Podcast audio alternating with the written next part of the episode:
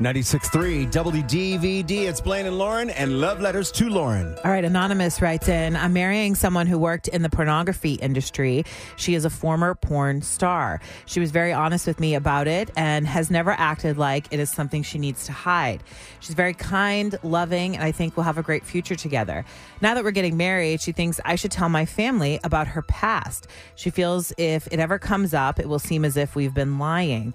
I worry how my family will react when they when they inevitably find out. I feel as if they will judge my fiance and never really accept her. And since it's my family, I should be able to make the choice to tell or not. My fiance says my unwillingness to tell makes her feel that I'm ashamed of her. How do we navigate this? Your past is your past. Why can't we just leave it there? I believe I can hate her past but love the person she is. There are no throwaway humans. We have been together three years, and now she wants to bring it up. I just want to live our lives and love each other without judgment from others. Does this make me a bad person? Signed Anonymous. My dude. Sounds like you have more issues with her past than your family ever would. And I think that's why you don't want to tell your family because there's something in you. I mean, the line where you said uh, that you can love somebody but hate their past and there are no throwaway humans. If that's what you're saying to describe your fiance, Ooh. I think you need to do a work a little bit of work on yourself there. She seems very comfortable with herself and I think that's all that matters here. And if And it means something from it. if it means something from her for her so that people know, imagine that you're sitting in a room. We don't know how famous he was she was, but he says she's a former porn star.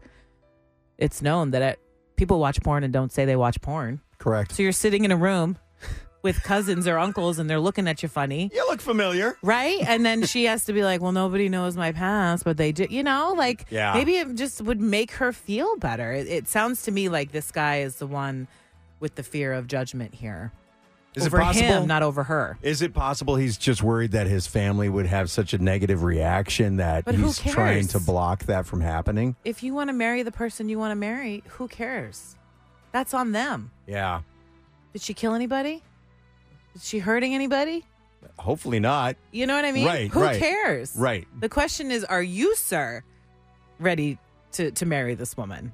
Does her past bother you? That's what seems to come out in this email to me.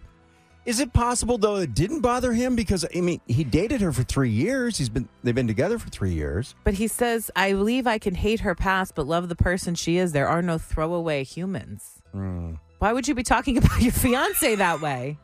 Fair question. Fair question. Okay. Any advice? I mean, I think your advice is solid.